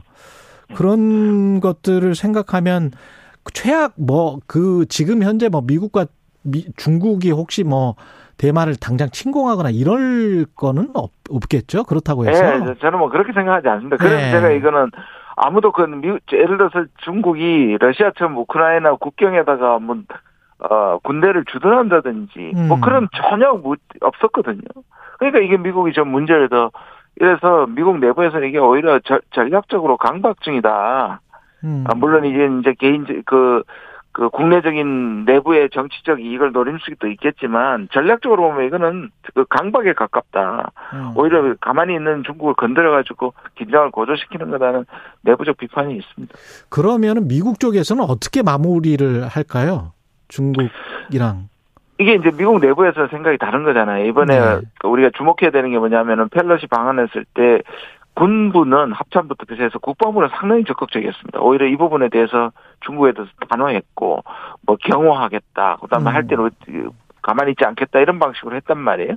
그러니까 이 오히려 중국을 이 기관에 확실하게 군사적으로 치킨 게임을 하더라도 해야 된다는 일부 강경파가 나오는 건데 제가 보기에는 바이든과 내부에서는 이게 문제가 너무 커져서 아 러시아에도 지금 유럽에서도 전선이 벌어져 있는데 이게 아시아에도 벌어지면 이게 미국이 감당하기 어렵거든요. 음. 저는 어 이걸 더 상승시키지 않는 노력이 나와야 되는데 이제 문제는 선거가 다가오고 아까 말씀드린 것처럼 국민 여론의 반중 여론이 크다는 게좀 예. 부담이긴 합니다. 그 선거 이야기 하셔서 11월 중간 선거에서 만약에 지금의 예상처럼 민주당이 대패를 하게 되면 네. 우크라이나 전쟁에 대한 영향 그리고 대중 전략 바이든 행정부가 어떻게 뭔가 정책 수정을 할 거라고 보십니까? 어떻게 보십니까? 그렇죠. 근데 이게 좀 저는 그 뭐 해야 된다고 생각을 하고 하고요. 그런 점에서 이제 일부 전문가들은 오히려 이제 전쟁이 11월이 지나면 전쟁이 끝날 가능성도 있고 왜냐하면 겨울이 되면 이제 에너지 프라이스나 아. 밀 가격이 오르면 이것도 좀 지금 그렇고요. 중국이 아, 또 미국이 이 전쟁에 대한 피로감을 약간 느끼는 것 같고요. 그렇죠. 예. 그다음에 이런 것들이 이제 커지고 그다음에 저 중국도 3년임이 이제 확정이 될 거 아닙니까? 그러면 두큰 국내 정치적인 아젠다가 끝나면 오히려 미중 관계가 조금 안정지기로 어, 접어들 수 있다 이런 관측도 있고 저는 어느 정도 동의합니다. 아. 그러니까 그러니까 지금부터 잘 관리를 해야죠 사실은 이게 예. 예, 이 통제를 안 받을 정도로 이 일이 커지지 않게 해야죠. 뭐 중간 선거에서 미국 민주당이 진다고 하더라도 행정부는 계속 또 가야 되니까 맞습니다. 예, 그런 상황에서 중국과는 어느 정도는 이제 화해 제스처가 나올 것이다. 그런 말씀이시고. 예, 그리고 중국도 조금 순해질 거라고 생각합니다. 왜냐하면 이제 그게 일단락 되니까. 시진핑 3년이 예, 확정이 예, 되니까. 되니까. 네. 네. 예. 우크라이나 전쟁은 그러면 그렇 어떻게 마무리가 되는 거예요? 그 마무리가 되는 그 방식이 어떻게 예. 해야 마무리를 지을 수가 있습니까? 지금 이제 저 한국적인 해결을 이제 한반도 이제 한국 전쟁의 해결법이 계속 얘기가 되고 있는데요. 예. 이제 두 가지죠. 우리가 보면은 이제 그 휴전이 된 거잖아요. 이제 일단 음. 휴전이 되는데 문제가 뭐냐면 우리 휴전은 사실 휴전 회담은 전쟁 1년 후부터 시작됐는데 그렇죠. 한쪽에서는 회담을 한쪽에서는 이 동부 전선과 서부 전선에서 엄청나게 2년 동안 소모전을 했습니다. 음. 그렇게 될 가능성도 있고, 근데 이제 좀 긍정적으로 보는 분들은 러시아의 초기 조건이 그렇게 예, 어려운 조건이 아니었지 않습니까? 나토 가입하지 않고, 예. 그 다음에 이 동부 지역의 돈바스의 자치 정도는 이미 과거에 2014년에 합의한 바가 있으니까, 음. 또 제가 보기에는 러시아는 이걸 우크라이나 전체를 함락하는 게 오히려 부담입니다. 왜냐하면 다시 서방하고 전선을 맞닿거든요. 그렇죠. 무슨 말씀이냐면 완충지대로 분쟁 지역이라도 완충지대로 맞는 게 낫거든요. 음. 그러니까 그렇게 이런 것들이 어느 정도 갖춰지면 이제 전격적으로 휴전할 가능성 저는 있다고 봅니다.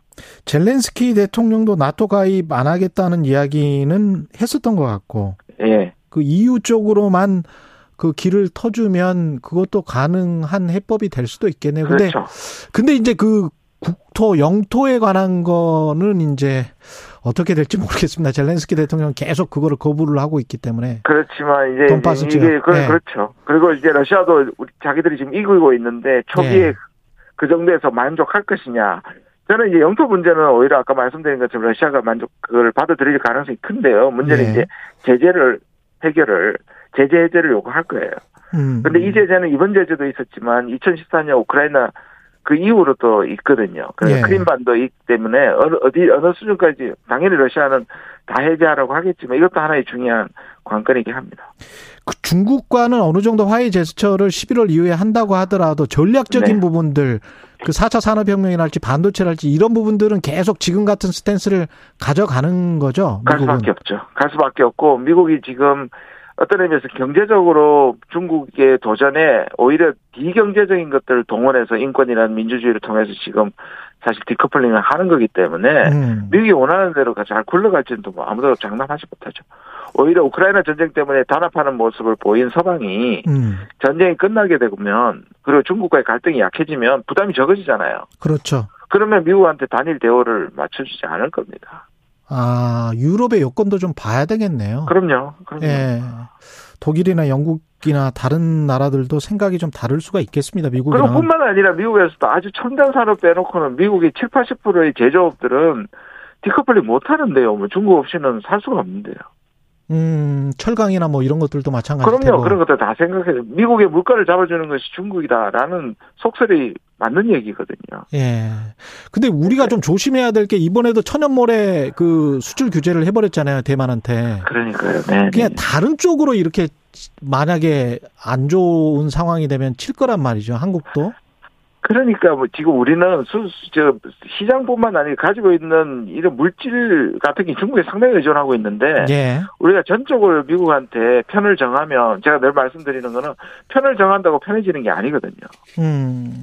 편을 정하면 더 지금 불편해진단 말이에요. 오히려 외교는 플랜 A, B, C부터 여러 가지 이 지렛대를 가지고 있다가 수시로 치밀하게 사용해야 되죠. 왜냐하면 사우디라든지 인도네시아라든지 인도 같은 국가도 미국 마음대로 음. 하지 않잖아요. 국익을 위해서. 그니까요. 근데 유독 한국만 전적으로 미국한테 올인하는 게 외교적으로는 전혀 잘하고 있는 게 아닙니다. 답답합니다. 네. 쿼드에 가입돼 있지만 굉장히 또 중국이랑도 밀접한 관계를 유지하면서 미국, 중국에 다 그 뭡니까 뭔가를 뽑아먹는 그럼요.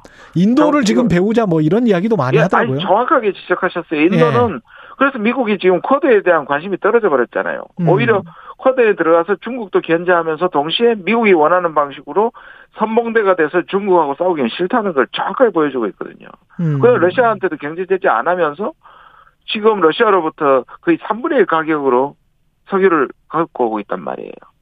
그럼 당장에 뭐 치포 동맹이랄지 이런 것들도 낸시 펠로시가 이야기를 한다고 하더라도 자세한 내용을 좀 봐야 되겠네요. 무조건. 아, 그럼요. 그것도 들어가 가지고 우리가 조절을 해야 되는데 우리는 네. 우리가 자꾸 들어가서 선봉대고가 돼 가지고 제일 먼저 매를 맞게 되고 제재를 당하게 되는 가능성이 높은 외교를 하고 있는 거죠 지금. 음, 선봉대가 될 필요는 없다.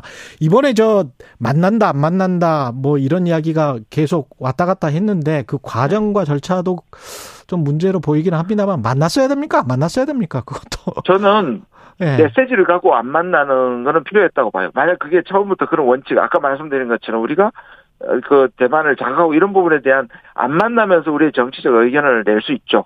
또는 만나서 우리가 어, 원론적인 얘기를 하더라도 우리 얘기를 할 수 있는데 예. 가장 문제는 그런 게 하나도 정해지지 않고 만날라 그랬다가 안 만날라 했다 계속 왔다 갔다 했다는 게 더 큰 문제죠 사실은. 알겠습니다. 여기까지 듣겠습니다. 예. 김준영 전 국립외교원장이었습니다. 고맙습니다. 네 감사합니다. 예. 여기까지고요. 다음 순서들이 정해져 있습니다. 예, 전민기의 눈 3부에서 시작하겠습니다.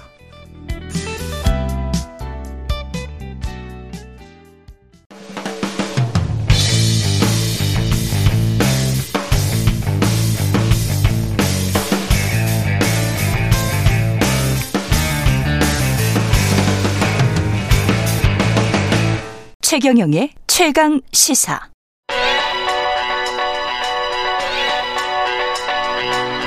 최강 시사 전민기의 눈.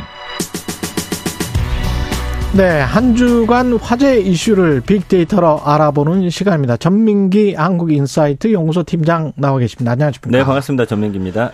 오늘은 윤석열 대통령 지지율과 그리고 빅데이터 관련된 빅데이터죠. 네네. 예.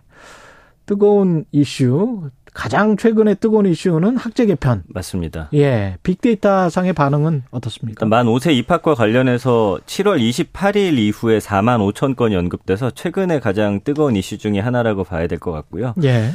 일단은 학제 개편과 관련해서 뭐 초등학교나 초등학교 입학 이런 단어들이 보이는데 음. 중간중간에 영향이라든지 뭐 정책 그다음에 효과 이런 단어들이 보여요. 그러니까 음. 이렇게 일찍 들어가는 부분에 대해서 이게 어떤 영향을 미치는지 국민들은 사실은 갑자기 전해 듣다 보니까 그렇죠. 예. 왜라는 좀 의문을 많이 다시더라고요. 왜 해야 되는 건지 음. 예. 이게 아이들에게 어떤 면에서 좋은 건지. 그러니까 만약에 하려고 했으면 이제 뭐 공론화를 앞으로 하겠다라고 했는데 그게 음. 아마 좀 선제돼야 되지 않았을까 그런 좀 반응들이 좀 많이 있고요. 요게 지금 7월 28일 이후에 네. 이 학제 개편과 관련된 빅데이터를 어떻게 뽑는 네, 거죠? 저희 우리가? 같은 경우는 이제 그 블로그, 커뮤니티, 뉴스, 그리고 인스타그램, 트위터, 아. 페이스북은 그 예. 자체 적으로 정보 공개를 안 합니다. 아, 그렇군요. 그래서 그거는 좀 제외가 됐고요. 한 다섯 군데 정도를 예, 약 20억 건의 그 생성된 문, 문자를 부타- 바탕으로 해가지고 저희가 추출을 음. 해냈고요. 감성어가 12.3 대 83.9예요. 예. 그러니까 정치는 사실 3대 7이 기본이라고 하지만 음. 이런 정책이나 이슈 같은 것들은 그냥 나오는 수치를 그대로 보시면 될것 그렇죠. 같습니다. 예, 예. 그래서 반대하다가 지금 가장 크게 자리를 잡고 있고요. 그러네요. 잘못되다, 실효성 없다, 거센 반발, 우려, 우려하다, 큰 피해, 논란, 부작용, 무시하다, 뿔나다, 일방적이다. 음. 이런 단어들로 표현이 되는 게 부정이 높다고 하더라도 그 어감을 좀 봐야 되는데 이거는 굉장히 크게 반대하고 있다라고 보셔야 될 것 같습니다. 스트레스라는 단어도 있고, 음, 예. 이게 굉장히 좀 부정적입니다. 12.3 대 83.9. 네. 예, 83.9가 부정적이고, 이게 지금 대통령 직무 평가랄지 이런 것들에 영향을 계속 이제 나중에도 보면 이거는 지금 음. 당장은 안 나왔으니까. 네, 네. 그렇죠? 그러니까 이 예. 빅데이터 이슈 같은 것들은요. 뭐 음. 이슈가 빠르게 바뀔 수는 있는데 음. 이런 게 제가 쭉 오랜 기간 분석한 결과 습자지가 떨어도 쌓입니다. 아, 습자지처럼. 네, 그래서 이게 이제 뭐 큰 이슈가 나오면 좀 더 두껍게 쌓인다고 보시면 될 것 같고요. 그래서 이게 즉각적인 반응이기 때문에 예. 뭐 이게 갑자기 부정이 90%라고 해서 지지율이 막 급락하진 않지만 이런 음. 것들이 이슈가 이제 몇 개가 함께 반복이 되다 보면은 그 이제 영향을 주게 되는 것이죠. 그 물이 습자지에 쌓이는 것처럼 그렇게 배어 있는 것처럼 그렇게 되는 거군요. 이게. 네. 그래서 초반만 예. 하더라도 사실은 긍정적인 여론이 좀 높았고요. 예. 네, 그런데 이제 조금씩 변해가는 모양들이 이제 보여지게 초반부터 한번. 살펴볼까요? 오늘 네네네. 흥미로운데 초반부터 지지율과 지지율 하락 시점과 네. 어떤 이슈들이 있었는지. 그래서 지난 5월 윤석열 대통령 취임 당시 대통령 직무에 대한 긍정 평가가 한국 갤럽 조사 기준 52%, 지난주 발표한 대통령 직무에 대한 긍정 평가는 역시 한국 갤럽 조사 기준 28%입니다. 예. 그 조사 기호 먼저 말씀드리면 한국 갤럽 자체 조사고요. 5월 10일, 12일, 6월 14일에서 16일, 7월 5일에서 7일, 7월 26일에서 28일 조사가 진행됐고 자세한 사항은 중앙선거여론조사 심의위원회 홈페이지 참조하시면 됩니다. 그러면 딱이한 12주 정도 지금 되는 건가요? 그렇습니다. 예. 12주째죠. 예. 그래서 그동안 지지율 어떻게 변화했는지 보면은 음. 한국 갤럽에서 발표한 기준으로 취임 당시가 52%에서 지금 20% 대까지 추락을 했는데 음. 변곡점이 한 세 번 정도 있더라고요. 예. 근데 이제 그때 그 꼭지점을 딱 찍고 나서 봤더니 무슨 일들이 있었는지를 우리가 아. 볼 수가 있잖아요. 인사 문제가 좀 많이 거론이 그렇군요. 됩니다. 예, 예. 흥미롭네. 네. 50%대 지지율이 깨진 게 언제였습니까? 어, 6월 둘째 주에서 셋째 주 사이거든요. 이 사이에 이제 무슨 일들이 있었냐면 먼저 검찰 출신인 이복현 금융감독원장 임명으로 검찰 편중 인사 논란이 이때 불붙었고요. 예. 김승희 전 복지부 장관 후보자하고 박순애 사회부 총리 겸 교육부 장관 당시 후보자에 대한 여러 의혹들이 이제 언론을 통해서 제기가 되죠. 음. 또 김건희 여사가 고 노무현 전 대통령 묘소가 있는 봉화마을 방문하면서 또 지인 동행에서 논란이 일었고 예. 뭐 당시에는 이제 뭐 부산 친구라고 해명을 했는데 요런 일련의 일들 중심에는 결국에는 인사 문제가 가장 좀 크게 작용했다 이렇게 좀 분석이 되고요. 이거는 이제 한국갤럽 자체 조사 6월 14일에서 16일 조사가 진행됐고요. 음. 마찬가지로 중앙선거 여론조사 심의위원회 홈페이지 참조하시면 됩니다. 그 빅데이터 상의 당시 반응을 다시 한번 볼까요? 네, 이 윤석열 정부와 한 연관어를 쭉 보다 보면은 이제 장관이라는 단어들 보이죠. 그래서 아. 이때 당시 인사와 관련해서 근데 이제 꾸준히 나오는 단어가 검찰이거든요. 그러니까 검찰 출신, 검찰 인사 음. 이런 이야기가 이제 계속 거론이 된다고 보시면 될 것 같아요. 어, 이때 당시는 감성어가 23.7 대 74.4입니다. 아. 이게 이제 꾸준히 좀 악화되는 모습을 보여주는데 예. 좀 우려라는 단어가 이때 당시만 해도 이제 초창기이기 때문에 그렇죠. 아 계속 이런 방향으로 가는 건 좀 우려가 된다라는 반응들이 가장 많았고요. 이게 6월 둘째 주에서 셋째 주 맞습니다. 사이. 예, 제가 그때를 딱 특정해서 이제 한 것이고요. 음. 근데 이제 그때도 보면은 사실은 경제 위기나 물가 폭등, 음. 국민들은 꾸준히 이 경제에 대한 이야기를 계속해서 쏟아내거든요. 아, 있네. 이 게- 안에. 계속 등장합니다. 물가 중심 폭등. 키워드로 예. 윤석열 대통령, 윤석열 정부, 국민의힘 뭐 등등등 다 해도 경제 얘기가 사실은 가장 중심에 있거든요. 예. 국민이 가장 원하고 있다는 것이고. 음. 예, 예. 30% 지지율로 떨어진 10 점. 네. 그때 그 빅데이터를 다시 한번 또 살펴볼까요? 7월 첫째 주고요. 예. 이 기간엔 김승희 전 복지부 장관 후보자 사퇴하고 박순애 사회부총리 겸 음, 교육부 장관 청문회 없이 임명이 됩니다.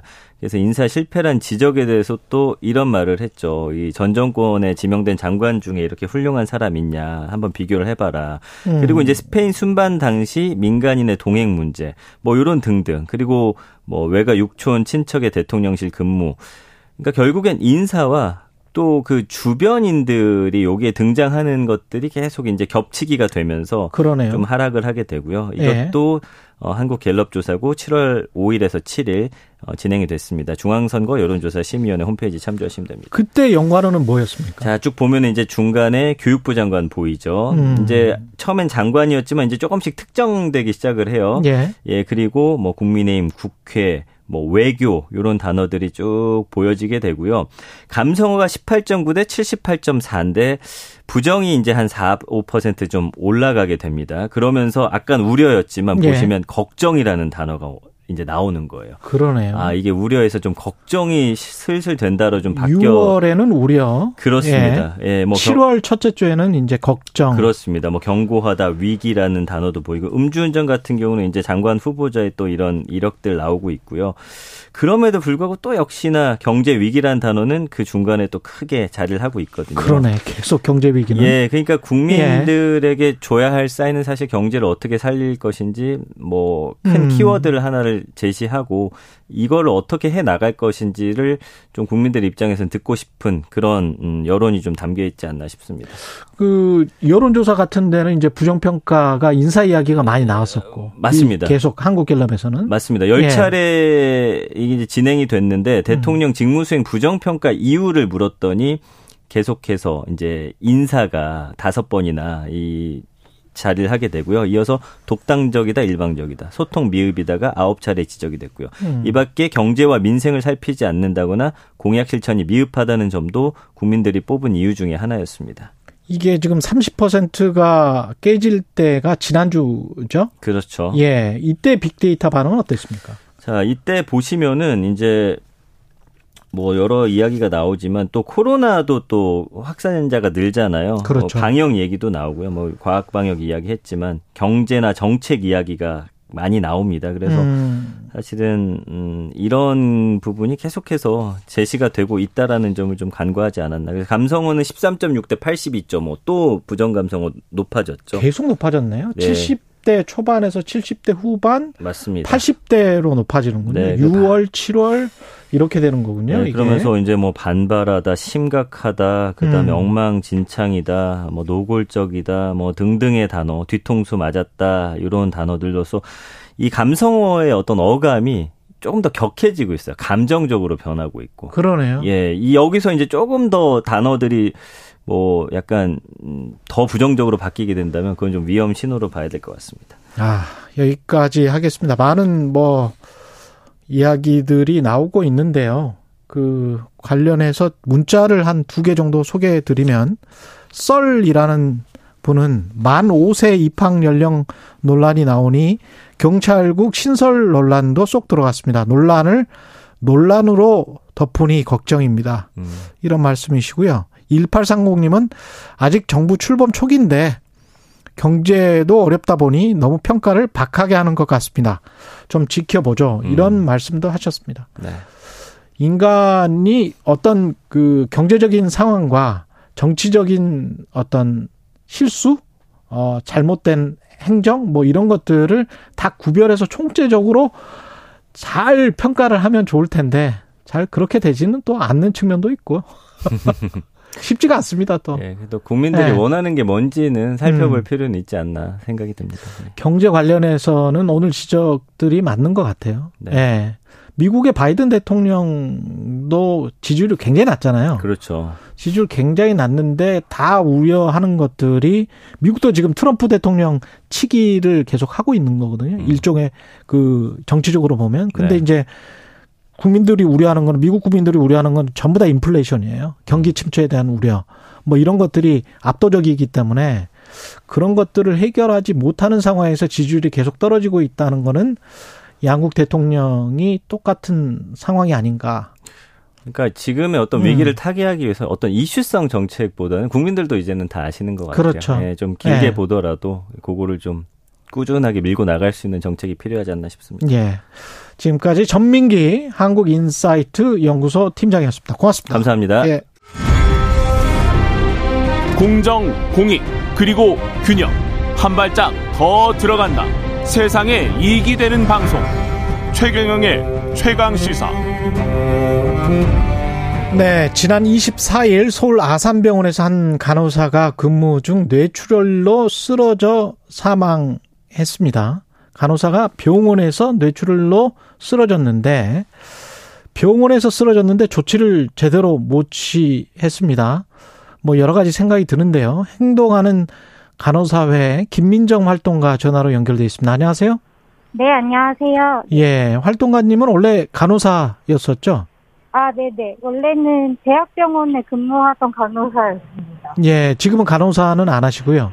아, 지금은 저 활동하고 병행하느라고 예, 그냥 알바 형식으로만 하고 있어요. 예, 행동하는 간호사회라는 이제 시민 단체인 거죠, 이거는?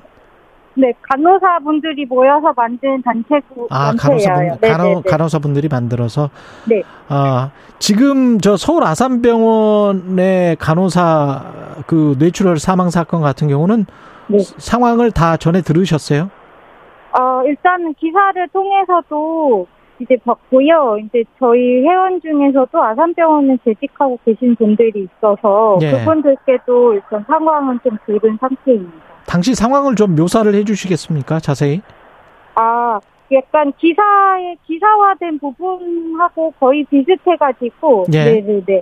기, 뭐 잘 모르시는 분들도 있으니까. 예. 아, 네. 예. 간단하게만 설명드리면 일단은 기사에는 근무 중에 뭐 쓰러졌다 이렇게 처음에 블라인드에 글이 올라와서 예. 그 그렇게 좀 근무 중에 쓰러졌다 이렇게 알려져 있고요. 예. 내부에서는 이제 뭐 근무하다가 갔다 아니면 퇴근하고 갔다 뭐 출근 전에 갔다 말이 좀 엇갈리고 있는 상황이긴 한데 자우장 근무 중이었고 아산병원에 있었던 거는 사실이죠. 간호사. 네네 아산병원에 있던 상황에서 어쨌든 증, 증상을 느껴서 예. 일단 응급실로 이제 갔던 상황이고요. 음. 일단 입시를 하기에는 오전 8시에 병원에 그 응급실에 들어간 걸로 알려져 있는데 예. 일단은 뭐 이제 아산병원에서도 색전술이나 이런 걸 좀 시도해보다가 예. 이제 수술이 필요하다라고 판단을 했는데 이제 사실 그 당직이가 그 수술은 할 수 없는 상황이라 음. 서울대 병원으로 이송했지만 이제 거기서 수술을 받긴 했는데 결국 이제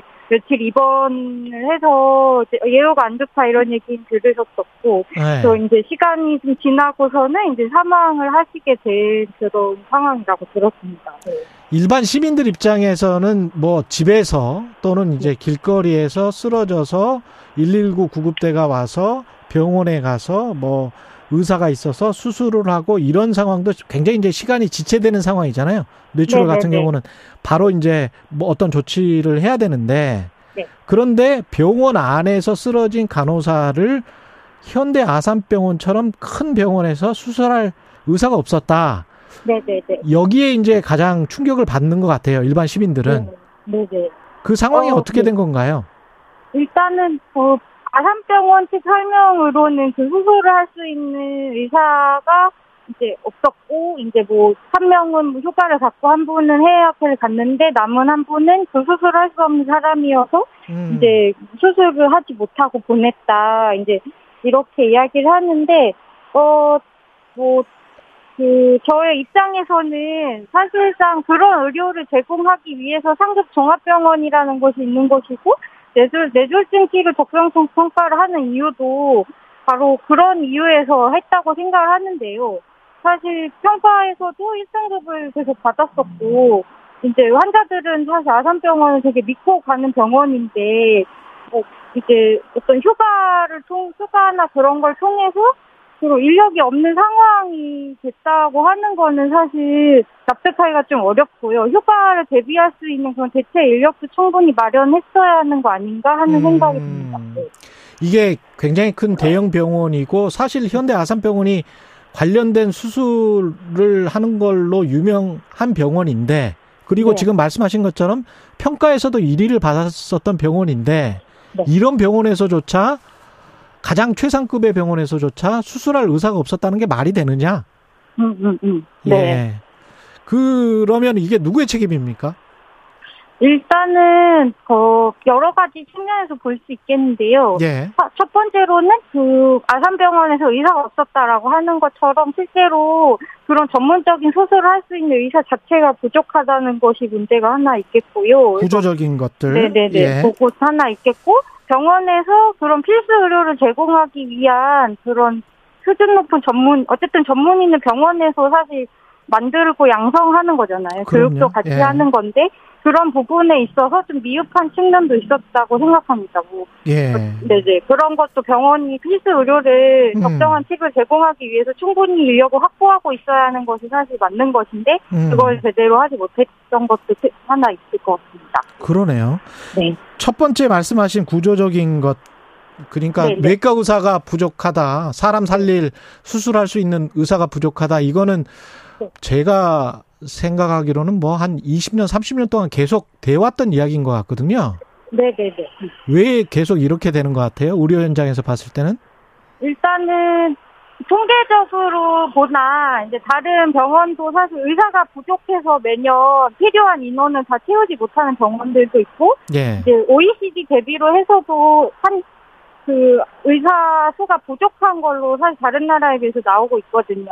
예. 그래서 실제로 뭐, 뭐, 기피과 문제도 있겠지만, 이제 돈 되는 그런 진료과에만 의사가 몰리는 현상도 있겠지만, 절대적인 의사의 숫자도 현재 부족한 상황이라고 볼 수 있을 것 같습니다. 그래서 음. 어쨌든 각과로 가는 인원도 적고, 그 중에서도 또, 또 돈이 잘 되는 선호과, 이제 그런 과로 의사들이 몰리고, 음. 이제 그 특히 근데 신경외과는 그렇게 비선호하는 과도 아니었거든요. 이제 그럼에도 이제 인력이 부족한 상황이고 실제로 의사 수가 적다고 볼 수 있겠습니다. 네. 신경외과가 그렇게 선호하는 과는 아닌데. 아 그래 아그 예. 신경외과 나오면 예. 수술 척 척추 수술해서 예. 개원을 할 수 있거든요. 그래서 예. 사실 그 의사들 사이 뭐 어쨌든 외과라 힘들어서 음. 다른 과보다는 기피하겠지만 그렇게 네. 비인기과는 또 아니라는 얘기를 그, 들었는데 예. 뭐 자세한 거 의사 선생님들이 아시겠죠. 예, 네. 신경외과 중에서도 이제 뇌출혈 수술이나 뭐 이쪽은 아, 또 네네네. 따로 또 전공이 있으니까 지금 이제 그렇죠. 척추 수술 네네. 말씀을 하셨는데 네, 이제 네, 지금 네. 말씀하신 게 의사 수가 절대적으로 부족한데 네. 다른 사람들은 이제 또 그 부족한 상황에서 또 돈 되는 과로 많이 가니까 네. 이거는 그러면 자본주의 문제인데 어떻게 해야 돼요, 네. 국가가? 일단은 그 각 각 이제 필요 각과에 필요한 인력 꼭 필수적인 그런 인력을 어떻게 유- 확보할 것인지에 대한 그런 대책이 필요할 텐데요. 예. 일단은 그 꼭 필수적인 과에 한해서라도 의사를 뭐 의무적으로 고용하게 한다든지 뭐 병원에서 어느 정도 이상의 인력을 갖추고 어느 정도 전문성을 가진 인력을 가져, 갖춰야 하는지 그런 뭐 그런 것들 아니면 사실 민간 병원에 현재 또 중증 의료나 맡겨져 있고 공공병원에서는 그런 걸 또 수행하지 못하는 상황이다 보니까 음. 이제 공공병원이나 이런 공공의료 측면을 좀 더 강화해서 필수 의료 같은 경우에는 어떠한 정도의 질과 의- 인력을 이제 강제할 수 있도록 좀 조치가 필요하지 않을까 생각합니다. 예. 한국 그 최상위 대형 병원의 의료 현실을 보는 것 같아서 이번 사건이 참 안타깝긴 한데 또 다른 측면으로 보면 네. 간호사들의 노동 환경은 어, 어땠습니까? 아, 일단은 그 일반적인 상황을 말씀을 드리면 사실 간호 인력도 많이 부족한 상황이에요. 예. 네, 그렇다 보니 간호사들은 물 한 모금 마시지 못한 채 일한다. 음. 뭐 퇴근을 뭐 두세 시간 넘게 일하다 퇴근한다 이렇게 어쨌든 노동 강도가 현재 상당한 상황이라 상황이고 그, 그 때문에 이제 간호사들이 많이 병원을 좀 떠나고 있는데요. 어, 이번엔, 이번에 사망하신 분은 책임 간호사라고 이제 병원에 이제 그 병동을 이제 초간호사 다음으로 좀 관리하는 그런 업무를 하셨다고 하는데 이제 그냥 병원에서 근무하는 것 외에도 이제 뭐 연구 활동이라든지 병동 관리하는 업무라든지 이런 것들로 좀 업무량이 평소에도 좀 있었을 거다 이런 얘기도 있고 음. 또 9월에 인증 평가를 좀 앞두고 있, 다고 했거든요. 이제 네. 그러면 사실 이제 병동에 있는 간호사들 특히 이제 관리자들에게 사실 그 일이라든지 해야 될 것들이 굉장히 많을 텐데 준비 때문에 근데 그런 측면은 없었는지 왜 뇌출혈이 어쨌든 병원 안에서 발생한 거고 이게 노 노동이나 업무 연관성은 없었는지 한 면밀한 조사가 꼭 필요할 것 같습니다. 그리고 그 현대 아산병원에서 이 관련해서 어떤 네. 뭐 보도 자료랄지 어떤 공식적인 입장이랄지 이런 게 나온 게 있습니까? 어, 제가 기사로 접한 것들 중에서는 일단은 유가족에게 일단 위로 드리는 것하고 음. 또 이제 뭐 근무표나 이런 걸 봤을 때 뭐 큰 문제는 없었고 추가 근무는 없었다 사실 이렇게 얘기를 업무에 관해서는 했었는데요. 예. 네네네. 뭐 근데 사실 뭐 근무표 근무표나 그촉 그 8시간 동안 근무 초과 근무하지 않았다로 사실 업- 업무 때문에 그렇게 된 것은 아니다. 사실 입증할 수 있을까 하는 의문이 들어요. 사실 근무 중에도 엄청나게 고강도로 사실 노동을 음. 하고 사실 근무 이후에 하는 일들은 근무 시간으로 잡히지는 않고 그냥 개별적으로 알아서 해야 되는 일인 거거든요. 예. 음, 그러니까 그 그것까지 사실 면- 더 면밀하게 조사를 해야지 이게 정확하게 업무 연관성이 있는지 음. 업무 시간 외라고 하더라도 업무와 관련된 일을 얼- 맡- 맡았는지 많이 했는지 이런 것도 사실 다 포함이 되어서 좀 종합적으로 평가를 해야 되지 않을까 싶습니다. 간호사에 대한 거 말고 그 네. 의사가 두 명이 없었던 음. 것, 네네네. 예, 그 한 명이라도 그 준비가 되지 않았던 것에 관해서는 음. 서울 아산병원이 별다른 이야기가 없었나요? 그냥 그 상황만 그 이런 상황이어서 수술을 할 수가 없는 상황이었다만 음. 밝히고 왜 의, 그, 그 확보하지 않아놨는지 그런 거에 대한 의견은 없었습니다. 알겠습니다. 여기까지 듣겠습니다. 예, 지금 뭐 우리나라의 의료 현실에 관련돼서 어 계속 어 이야기를 해주셨고요. 현 행동하는 간호사회 김민정 활동가였습니다. 고맙습니다. 네, 감사합니다. 예. 8월 4일 목요일 KBS 일라디오 최경련의 최강시사는 여기까지고요. 루시드 폴 오늘은 노래가 준비되어 있네요. 루시드 폴의 사람이었네. 예, 들으면서 끝내겠습니다. 갈매기 바다님이 이런 말씀하셨네요. 병원에서 근무하는 의사, 간호사 선생님들 고생 많으십니다. 이런 말씀하셨습니다. 고맙습니다. 예, 내일 아침 7시 20분에 다시 돌아오겠습니다.